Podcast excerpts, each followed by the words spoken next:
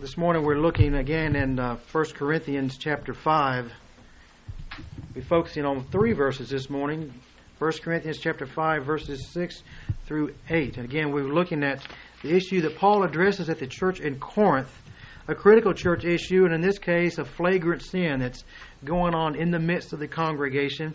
And he takes a rather unapologetic, uncompromising stand regarding this particular sin, the sin of incest that's taking place. And his remedy to the solution here is, and he calls for the church to act in this way, is excommunication of this member from the midst of the church. Again, what's the basis for such serious action? Is this isn't this something that, that we would look at in many churches, even in many places outside the church? They look and say, "Well, this is rather unloving." I mean, is this what the church is like, or is this not an example of uh, as we mentioned last week, of the church shooting their own wounded. Is that the case at all? Of course, it is not. Let's look this morning at, again, 1 Corinthians chapter 5. And for the sake of context, we'll read through uh, this entire chapter again this morning. 1 Corinthians chapter 5. It is actually reported that there is immorality among you, and immorality of such a kind as does not exist even among the Gentiles in other words, even the Gentile world, the pagan world, would look upon the nature, this nature of sin, and be repulsed by it. There was no general acceptance of such sin. And the sin is that someone has his father's wife. Again, perhaps a stepmother, perhaps a blood mother. And you've become arrogant, and you've not mourned instead.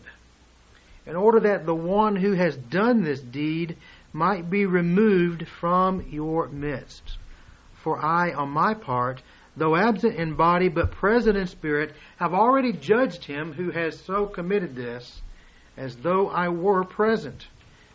And in the name of our Lord Jesus, when you are assembled, and I with you in spirit, with the power of our Lord Jesus, I have decided to deliver such a one to Satan for the destruction of his flesh that his spirit may be saved in the day of the Lord Jesus.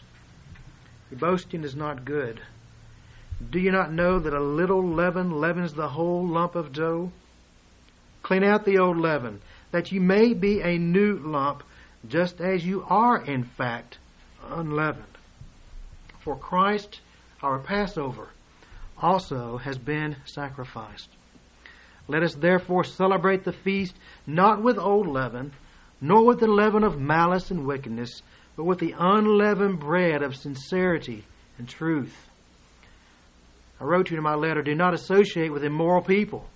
I did not at all mean with the immoral people of this world, or with the covetous and swindlers, or with idolaters, for then you would have to go out of the world. But actually, I wrote to you not to associate with any so called brother, if he should be an immoral person, or covetous, or an idolater, or a reviler, or a drunkard, or a swindler, not even to eat with such a one. For what have I to do with judging outsiders? Do you not judge those who are within the church? But those who are outside, God judges. Remove the wicked man from among yourselves. I remember reading the paper some months ago about it. It was a, a man who was hospitalized. I'm sure most of you are familiar with the game called Chicken. You know, you have two people in automobiles, they're running straight at each other, and ideally one of them is backs out before they connect, and so he's the chicken. Of course, sometimes these people, nobody's a chicken, they collide in all sorts of calamity. If this had a something of a unique spin on it, the man who was hospitalized for playing chicken, he was on foot, competing against a man in an automobile. so chicken may not be the best word here. something of unique spin there. But you know, people play some of the strangest games, do they not? The games people will play, and we see here in our text the games that churches and Christians will often play. Because tolerated sin in the church is a serious matter, and that was something that this church at Corinth had begun to play. This game with sin, it was something of a, they, as we considered last week, they had deemed themselves to have attained such a level of spirituality that they were concerned about spiritual things, and so things of the bodies, things of this type of relationship just were not an issue to them. They were more spiritually minded than that. So rather than being something that they were ashamed of and addressing and mourning about, in verse 2 it says, You've become arrogant. Something that they took some degree of pride in rather than addressing the sin. We must address it with the urgency and with the severity that's necessary. Why is sin in the church such a serious matter? And why do we, looking at Paul's text today, why does Paul what reasons does he give to the church at Corinth and for us today But why sin is to be dealt with in such a serious way, in such a severe manner? The reason is this. First of all, there's the pervasive influence of sin. The pervasive influence of sin. Verse number six, you're boasting. Can you imagine? This is a church that they've they found a way to boast in such a sin as this. Your boasting is not good. Do you not know that a little leaven leavens the whole lump of dough? So you have here the picture, the pervasive influence of sin. Paul employs this figurative language and this imagery that's given of, of leaven or yeast. And he gives it to them in the context of a rhetorical question. Don't you know this? It's a question that they would also, yeah, we know that. We know how leaven works. We know how yeast works. You take this small amount of leaven and it has this permeating effect upon a larger lump of dough. It just spreads. That's the inherent nature of leaven. And in Scripture, we find that leaven is comparable many times to evil. It's compared to the nature of sin, often used in Scripture being symbolic of evil. In Exodus chapter 12, we'll not turn there, there the context of the Passover. In the context of the Passover, what was required of the children of Israel? What was the first thing they did in preparation for the Passover? It was the removal of all the leaven from their house. That's the first thing they did to prepare for the coming Passover. And then in Matthew chapter 16, verses 6 and following, let's turn there real quickly. Matthew chapter 16. Jesus here speaks of leaven.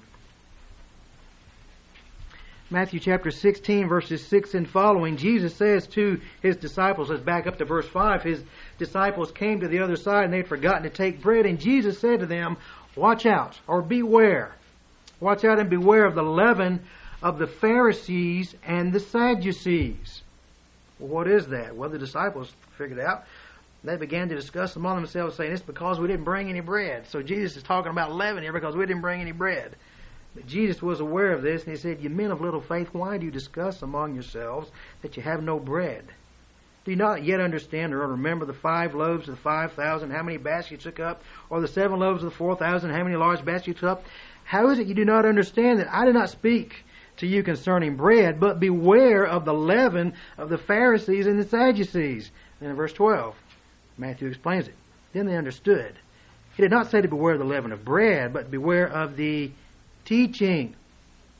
Beware of the teaching the teaching of hypocrisy of the Pharisees, the teaching of false doctrine of modern day liberalism for the Sadducees, to beware of the teaching of the Pharisees and the Sadducees. Why? Because there's the leavening effect of such false teaching. It permeates, it spreads. You beware of that. So Jesus says, you beware of the leaven of the Pharisees and the Sadducees. And here, 1 Corinthians chapter 5, we find in verse 8 where it's described, therefore do not celebrate the feast, celebrate the feast not with old leaven, but with the, nor with the leaven of what? Nor with the leaven of malice and wickedness here. So here Paul's using this term, this picture here, for them to understand this leaven of malice or badness, which is inferior, or wickedness says that we are not to celebrate the feast or we are not to live the Christian life in this manner. We are to be those who are free from the influence of sin. We remove the leaven, we remove the sin from us. You know, the nature of, of leaven is this it is never stagnant, it doesn't stop. It's always moving, it's permeating, it's spreading its influence bit by bit in this lump of dough, a small bit of leaven, and it goes through the whole lump until portion by portion all is affected. And you see, sin works the same way, doesn't it? Sin works steadily to spread and contaminate all that surrounds. We know this is true in our own individual hearts, don't we? Let an area of sin begin to get a foothold in your own heart and your own life. And what happens? It's not it's not long before you find another area that you've become compromised in, and, and something else you give into. It's the nature of sin. As we say, as we say yes to sin, it takes, and then it takes more and more. It's true in our own hearts, but it is also true within the context of the community of God's people. It is. Isn't it easy to drop your guard when you feel like that you're the only, the only one in the church? Who cares? Who's concerned about it, maybe a particular issue? Isn't it easy to drop your guard, for example, in, in the use of your tongue when someone else loosens their tongue? Begin to, to spread a, an evil report regarding someone.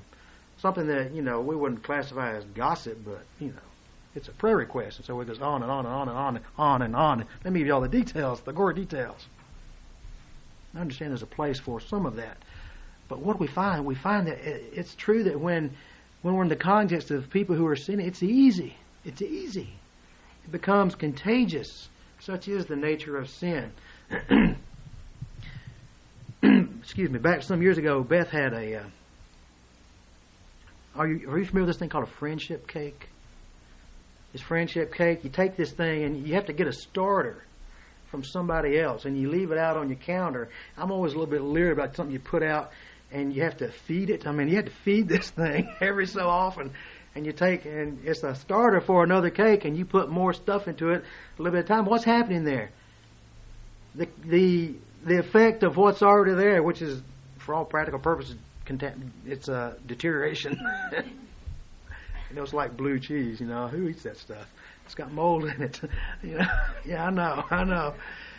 You know, and she has this thing. It's, it's called a starter. But what happens is you take and you and you feed stuff that's not been affected by it. You put it into the mix and you stir it in and you let it sit there. And what happens? It becomes all, all can it spreads. Whatever's in that starter, it spreads. It sounds scary to me. I don't want to go into my kitchen and find something on my counter that I'm feeding. But we've we've had that. But there's the influence of, of fermentation taking place within that little dough, that little wad there.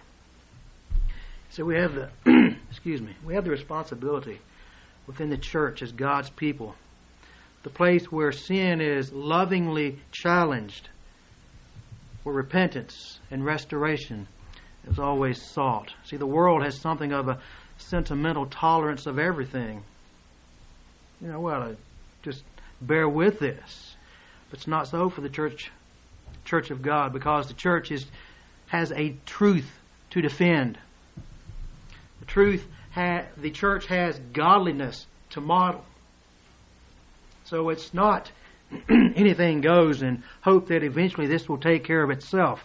We are at times to address the sin. Of course, sin in the nature of, as was being practiced here at Corinth, one that Paul addresses very severely. It's time that this individual, I call upon you in the church, on the church again, speaking in verse 4, in the name of our Lord Jesus, and I speak to you with the power of our Lord Jesus Christ. How much clearer can you get? This is the will of Christ for your church, for His church, that you deal with this sin. I'm not speaking on my own behalf. I'm speaking in the name of and the authority of the Lord Jesus Christ, Lord of His church. Deal with this sin? And again, a question to ask like, well, who am I to judge? What's the answer? Corporately, we are the body of Jesus Christ, acting with the authority of Jesus Christ, consistent with Christ for the glory of Christ. That's who we are. And again, the question that we ought to be asking instead of who am I to judge is who are we to be so arrogant to think that we've got a better way to do it? Christ has established his order for his church. So there's the pervasive influence of sin. That's one reason that sin must be dealt with severely, quickly. Don't let this thing spread. It's not going to stand still. It's going to move. It's going to spread on. One of the things I was encouraged by when I was in Bible school in Greenville, South Carolina, there was just a real sense of of community there in this school of about 70 students and there was such a, a, sense of community and a sense of and a, a, hungering for the things of God, a desire for the, Spirit of God to move in our midst, there was a sense of, I didn't want to be the one to prevent that. I don't want my sin to be the cause of be the reason that God's not free to move in our midst. And so there was a real sense of a consciousness of sin, sometimes I think even unhealthy.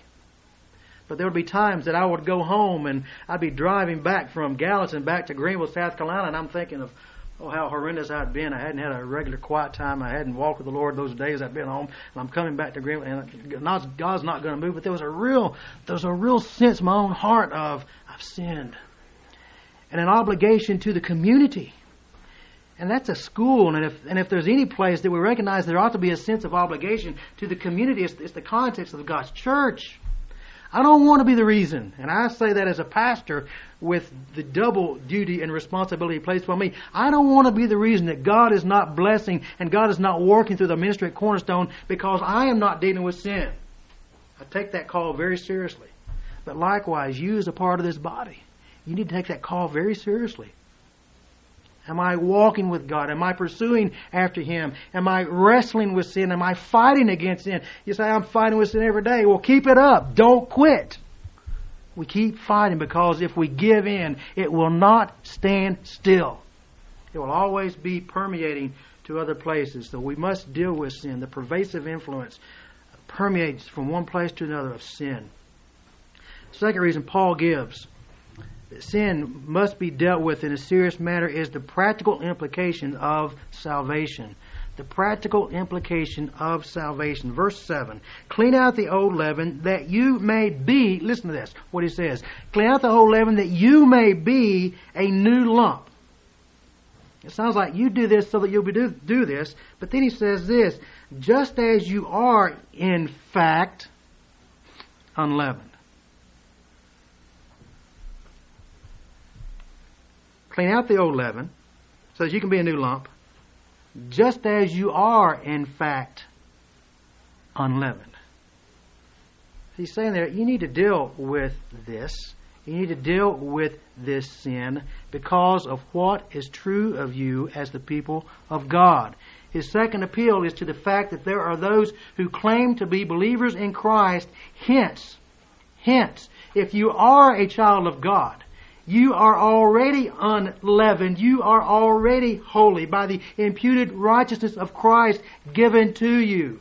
So, the implication is those who are recipients of divine grace, who have been regenerated by the work of the Holy Spirit, you are a new creation. You are united with Christ. You are called and empowered to live as a life of resistance against sin, not to harbor it, not to excuse it, not to tolerate it because you have the power of Christ within you. You are a holy people. We're called to live holy lives. Leviticus 11:45, you shall be holy, for I am holy. Matthew 5:48, you are to be perfect just as your heavenly Father is perfect. 1 Peter 1 15 and 16. Like the Holy One who called you, be holy yourselves also in all your behavior. It is written, You shall be holy, for I am holy. 1 Peter 2 9. You are a chosen race, a royal priesthood, a holy nation. You are this. You are holy. So God's people you're called to holiness. And for the church at Corinth to be a haven for sin is to live as natural men, is to live as those who are still under the control and influence of the old man. And Paul's exhortation is, in verse 7, is clean it out so that you may demonstrate or you may prove that you are in fact a new lump, which he says, just in fact you are. It's kind of like live according to what you are. Be what you are. That's what he's saying. So he says, you clean out this old leaven, you deal with sin so that you can be a new lump because you are a new lump. Live like new people because you are new people. Live like holy people because you are holy people. Live like people who have no place for sin because you have no place for sin. That's what he's saying. There's the practical implications, just quite simply, of what Christian salvation is about a person who has been born again by the Spirit of God, sin is removed. Live as though it's so. Live as though that it's so, that you are, in fact, a new lump. Clean out the old leaven, he says in verse 7, so that you might be, you might demonstrate yourself to be a new lump.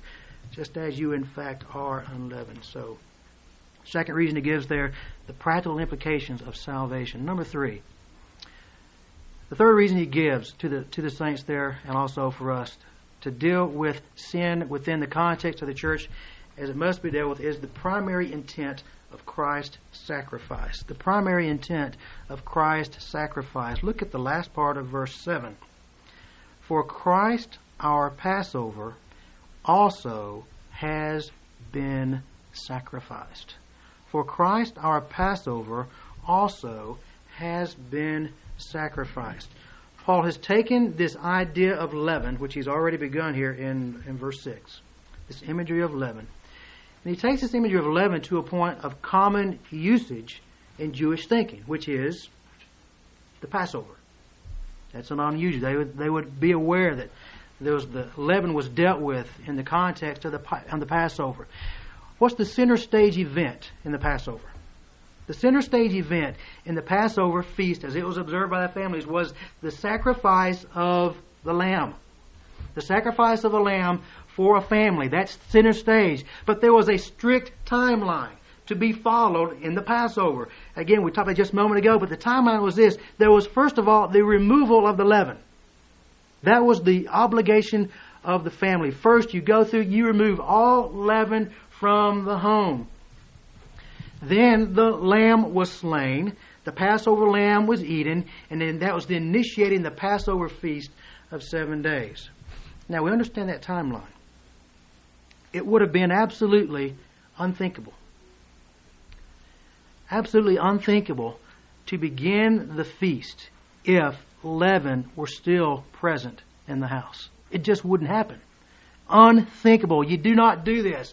And for the lamb to be slain meant that there was nothing within the home that bore the influence of the leaven. And here, leaven being given as a picture of decay and of deterioration, it was removed as a symbol of a new beginning. We're starting afresh.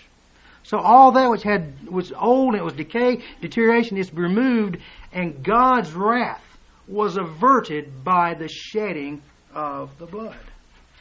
Passover event, the lamb, the death angel passed over. Why? Because of the shedding of the blood.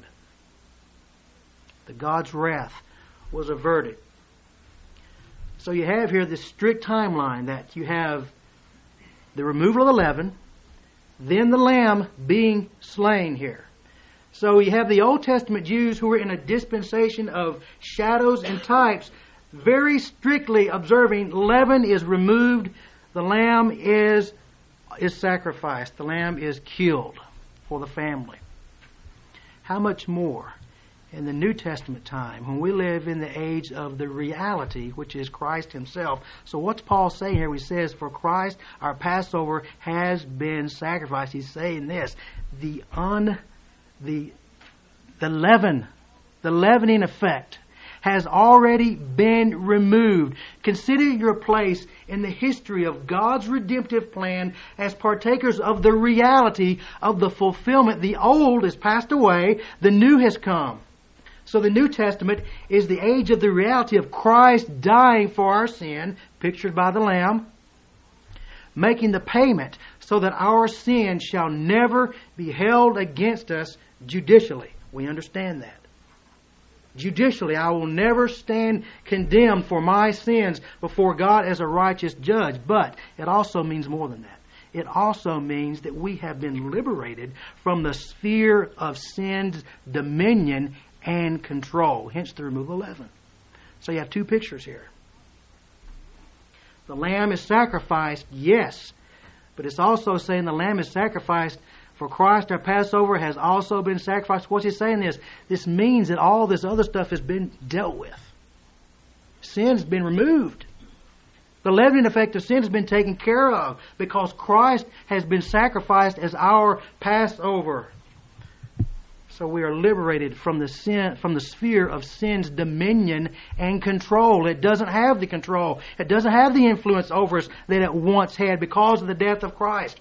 You see that through the book of Romans, Romans 6 2. How shall we who died to sin still live in it? Folks, Christ has been sacrificed. Your Passover, the leaven's been removed. Romans chapter 6, verse 6. We who no, no longer are slaves to sin. Romans chapter 6, verse 7. He who has died is freed from sin. Verse 11, consider yourselves to be dead to sin and alive to God. Verse 12, do not let sin reign in your mortal bodies. Verse 18, having been freed from sin, you became slaves of righteousness. The price has been paid. Divine justice has been satisfied. Yes, but the more of the Christian experience is this. The power of sin has been broken. And the power to live a God honoring, a God pleasing life is ours in Christ. Sin's influence is limited. The power has been broken, so we don't have to look at sin in our lives. You don't have to look at sin within the context of the church and say, well, it's just part of our human experience here. No. No. You don't look at a person who's who's who's in such a, a, state of sin as we see here in Corinth and say, well, you know, that's just his, his weakness and maybe, you know, in this glorified experience, he'll be beyond that. No! You deal with it. You address the sin now because the power of Christ is in us. He has dealt with the influence of the leavening power of sin. It's no longer our master. That's what he's saying there when he says that Christ, our Passover, has been sacrificed. The leaven's been removed. That's first. The lamb has been sacrificed. That's the payment for sin. The leaven's been removed. The influence, the power is removed. The payment made by the sacrifice. So Paul gives us sound reason here that we can and we must deal with sin is such a matter because we can look at sin and say there is no reason that we have to be enslaved, and no reason we look to our brother or, or a sister in Christ. There's no reason to say this person cannot help but be enslaved to this sin. Oh, yes, he can. Yes, they can. Because the Passover lamb, Christ, has been sacrificed. And the, that means, if the sacrifices come, that means that the leaven has been removed. We see the timeline, but the reality takes place with both. So, Paul's conclusion is because Christ, our Passover, has been sacrificed, again, just he ties this into the Old Testament imagery of the Passover there. Because Christ has been sacrificed, verse 8, let us therefore celebrate the feast. What feast? Well, in the Old Testament, it was the, the Passover feast for seven days. You're ready to celebrate this thing now. So Paul's application that to us is therefore let us celebrate the feast, not a seven day feast, but a lifetime of feast. We celebrate the we celebrate the feast or we experience the Christian life or we live a life that is marked by, as he says here, sincerity and truth. So we celebrate. That's what the Christian experience is today. What our experience is every day. We're celebrating the feast, figuratively speaking. We're celebrating freedom sin, from sin. We're celebrating deliverance from sin, the price paid by Christ, but also the power of sin broken. We celebrate that today and tomorrow and every day to live our lives in a spirit of, of celebration, not in a spirit of slavery to sin